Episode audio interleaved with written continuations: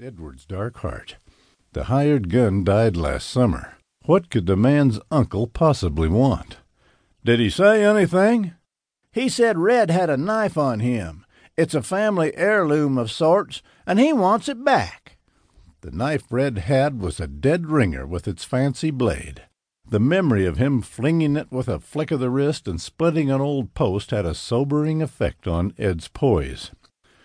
Where is Red's uncle now? He left. He said he'd be back later. Great. He had enough to handle without some old hillbilly bothering him. I'll deal with it tonight.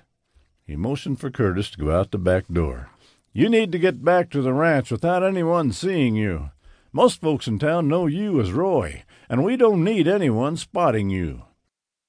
Sinclair returned to smoking his cigar and then ground the remains out.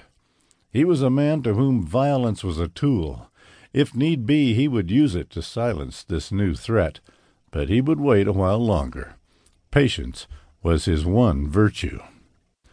A knock on the door to the saloon announced the reason he was away from the ranch. Come in, Edward called. Weston entered the room with Barry on his heels.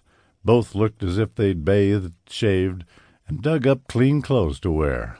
The Upton brothers were right on time. Another thing Edward valued was punctuality. After supper, Clara led her guest out onto the veranda. The temperature was pleasant, and the sun splattered the western sky with bright red and pink.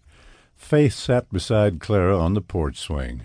The younger girl blushed when Wade asked her if she'd care to join him for a walk. After a moment's hesitation, she took the hand he offered. The pair set out for the garden, leaving Clara alone with Jake. Well, Miss Clara, that was a fine meal.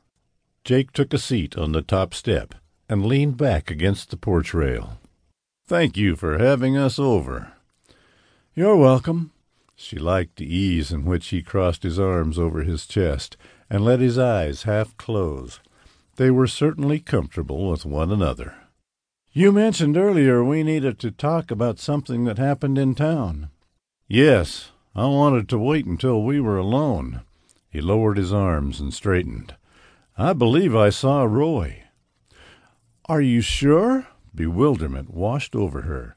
Did you speak with him?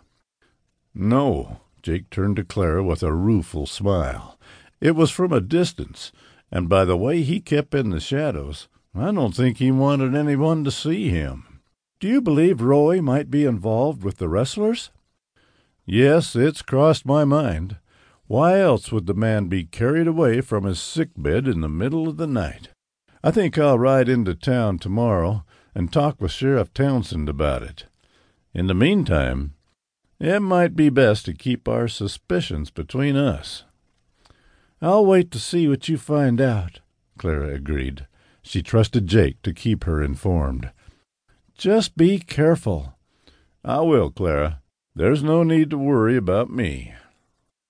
After a sleepless night and a long morning working out details for the cattle drive, Jake saddled his horse for a quick trip into town. Twice in this few of days was unusual, but he wanted to investigate his theory that Roy was connected with the rustlers. Before leaving, he stopped by the main house. Clara was on the steps, giving instructions to one of the men. Jake had a hard time taking his eyes off of her. Her long braided hair hung down her back with stray strands framing her face. Enthralled, he waited patiently beside his mount. Make sure you have one of the men help you load the wagon. She dismissed the worker and turned to Jake. You look like you're ready to ride. Yes, ma'am. The twinkle in her eyes sparked a ball of warmth in his chest. I'll be looking into what we discussed last night. Be careful, she warned. The look of sincerity in her eyes reinforced the zeal behind her words. I don't want you to put yourself in danger. Jake bowed slightly. I'll do my best, Miss Clara. Believe me, I will. He mounted his horse and waved as he rode away from the ranch. The weather was crisp, clear, and bright. He enjoyed the fresh air. In town, he'd have a look around the alley behind the